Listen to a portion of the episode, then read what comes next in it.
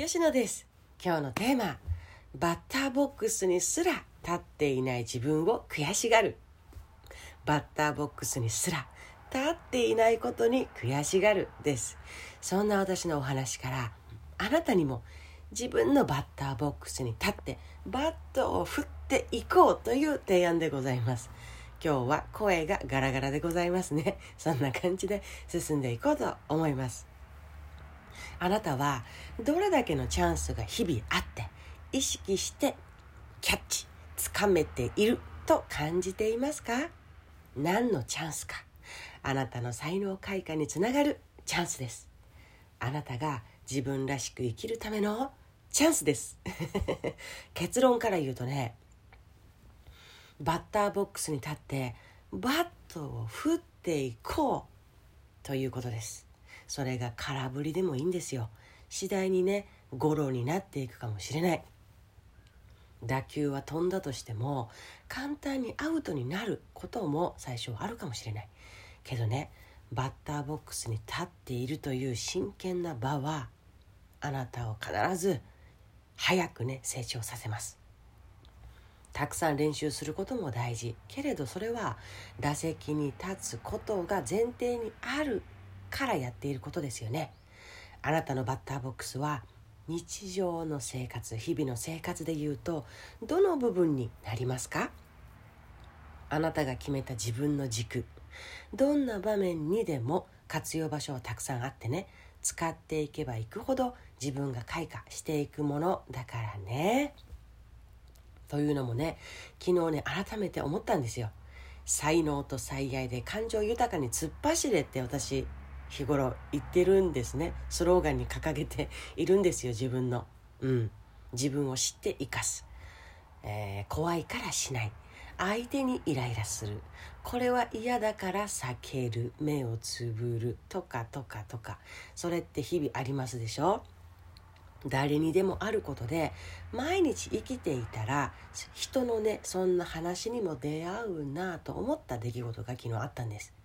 簡単に聞き流すことってできるんだけれどあ私のまずのバッターボックスってこの瞬間だなっていうふうに思いましたね。あのねラジオはラジオである意味単独プレイバッターボックスなんですけどね。それはそれでまた違った意味のバッターボックスだとは思っているから立ってなんぼやと思って頑張ろうとは思っていますけれど。そうそう昨日ね改めて感じたこと。仕事ではスイッチを入れてるから真剣に相手に向き合うことってできるんだけれど日々の生活でね適当に話を流していたら意味ないじゃんって自分に突っ込んだんです昨日。そういうことがあってね。なるほど。ここにも私の大事にしていることを少しでも生かす。本質を生かしていくというかね。そういう大事なことが、えー、できる場があるんだなって感じましたね。本音で相手に向き合うっていうことを大事にしている私は何でもない日々でも人の話に本音で向き合って、えー、おります。昨日もそんな感じ。どうしたいと思っているの？今こことここの間に挟まれていて苦しいなと思っているの？これがこうなればいいなってこと？そっか。私の場合はこうこうこうだったからこうしてきたんだけれどそうするとこうなったからすごい嬉しいなとかねそういう話をしてたんだけれどそもそも私の当たり前と相手の当たり前が違うことの方が多いですからね。最初は響いていかないこともあるのかもしれないけれどあこの人本音で話してくれてるなっていうのってわかるじゃないですか。まず相手がそう感じてくれること。相手がそう感じられることっていうのを私は第一に大事にしてるからね。それが伝わればいいなっていうことは常に思っています。人と会話をする時悩みや相談が相手から出た時とかでもね私にとってのバッターボックスだというふうに認識することにしました。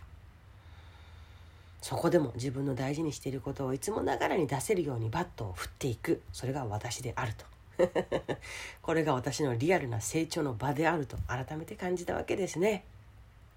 あなたは自分を開花させることとしてどんなバッターボックスに立ってどんなバットを振っていきたいですか？バッターボックスにすら立ててないと感じる自分に悔しさを日々感じてきた私のお話でしたとさではまた。